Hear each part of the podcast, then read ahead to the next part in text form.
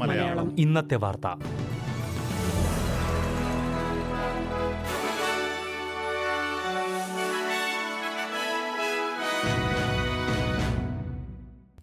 നമസ്കാരം. ഇന്ന് രണ്ടായിരത്തി ഇരുപത്തിരണ്ട് സെപ്റ്റംബർ മുപ്പത് വെള്ളിയാഴ്ച. എസ് ബി എസ് മലയാളം ഇന്നത്തെ വാർത്ത വായിക്കുന്നത് ജോജോ ജോസഫ്.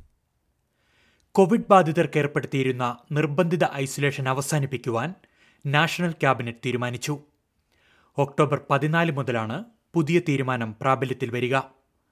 കോവിഡ് പോസിറ്റീവാകുന്നവർക്ക് അഞ്ച് ദിവസത്തെ നിർബന്ധിത ഐസൊലേഷനാണ് നിലവിലുണ്ടായിരുന്നത്. ഓസ്ട്രേലിയയിൽ സമൂഹവ്യാപന തോത് വളരെ കുറവാണെന്ന വിദഗ്ധോപദേശത്തിന്റെ അടിസ്ഥാനത്തിലാണ് നാഷണൽ ക്യാബിനറ്റിന്റെ തീരുമാനം. പുതിയ തീരുമാനം എങ്ങനെ നടപ്പിലാക്കണമെന്ന് സംസ്ഥാനങ്ങൾക്ക് തീരുമാനിക്കാം.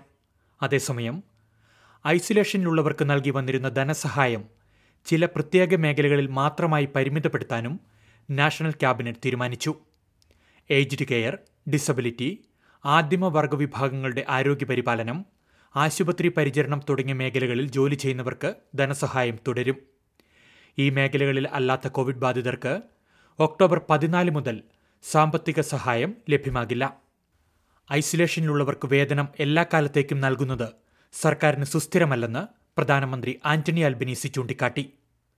ഐസൊലേഷൻ നിർബന്ധമായിരുന്ന സാഹചര്യത്തിൽ സാമ്പത്തിക പിന്തുണ നൽകാനുള്ള ഉത്തരവാദിത്തം സർക്കാരിനുണ്ടായിരുന്നുവെന്നും പ്രധാനമന്ത്രി പറഞ്ഞു. കോവിഡ് അസാധാരണത്തിൽ നിന്ന് ഓസ്ട്രേലിയ മാറുകയാണെന്നും പ്രധാനമന്ത്രി കൂട്ടിച്ചേർത്തു. അതേസമയം നിർബന്ധിത ഐസൊലേഷൻ ഒഴിവാക്കുന്നതോടെ രാജ്യത്ത് കോവിഡിന്റെ മറ്റൊരു തരംഗമുണ്ടാകാനുള്ള സാധ്യത ഉടലെടുക്കുമെന്ന് ഓസ്ട്രേലിയൻ മെഡിക്കൽ അസോസിയേഷൻ മുന്നറിയിപ്പ് നൽകിയിട്ടുണ്ട്. ഒപ്റ്റസ് സൈബർ ആക്രമണത്തിനിരയായ പതിനായിരത്തിലധികം ആളുകളെ സംരക്ഷിക്കുന്നതിനുള്ള പ്രത്യേക പദ്ധതി ഓസ്ട്രേലിയൻ ഫെഡറൽ പോലീസ് ആരംഭിച്ചു. സംസ്ഥാന ഫെഡറൽ വകുപ്പുകളുമായി സഹകരിച്ചാണ് സൈബർ സുരക്ഷ ഒരുക്കുന്നത്. വ്യക്തിഗത വിവരങ്ങൾ ഓൺലൈനിലൂടെ പുറത്തുവന്ന പതിനായിരത്തിലധികം വ്യക്തികൾക്കാണ് മുൻഗണന നൽകുക. ഇവർക്ക് ഐഡന്റിറ്റി ക്രൈം സാമ്പത്തിക വഞ്ചന എന്നിവയിൽ നിന്ന് മൾട്ടി ജൂറിസ്ഡിക്ഷണൽ മൾട്ടി ലെയർഡ് പരിരക്ഷ ലഭ്യമാക്കും.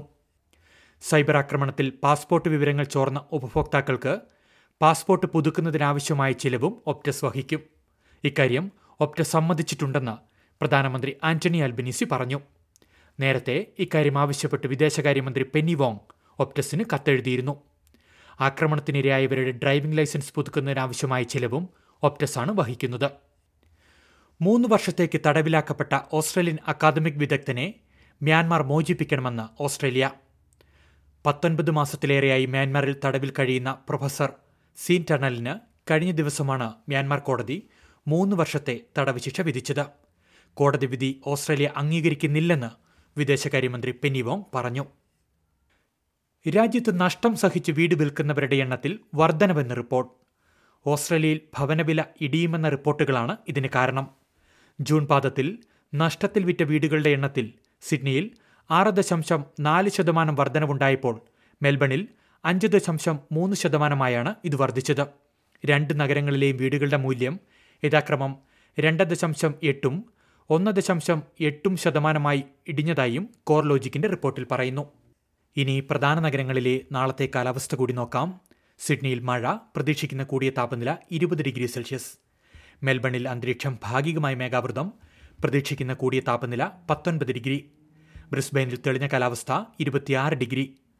പെർത്തിൽ രാവിലെ മഞ്ഞു മൂടിയ അന്തരീക്ഷം പിന്നീട് തെളിഞ്ഞ കാലാവസ്ഥ പ്രതീക്ഷിക്കുന്ന കൂടിയ താപനില ഇരുപത്തിയൊൻപത് ഡിഗ്രി.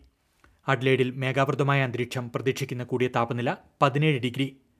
കാൻബറയിൽ മഴയ്ക്ക് സാധ്യത പതിനേഴ് ഡിഗ്രി. ഡാർബിനിലും മേഘാവൃതമായ അന്തരീക്ഷം പ്രതീക്ഷിക്കുന്ന കൂടിയ താപനില മുപ്പത്തിയഞ്ച് ഡിഗ്രി സെൽഷ്യസ്. ഇതോടെ എസ് ബി എസ് മലയാളം ഇന്നത്തെ വാർത്ത ഇവിടെ അവസാനിക്കുന്നു. ഇനി ഞായറാഴ്ച രാത്രി ഒൻപത് മണിക്ക് വാർത്തകളും വിശേഷങ്ങളുമായി തിരിച്ചെത്താം. വാർത്തകൾ വായിച്ചത് ജോജോ ജോസഫ്.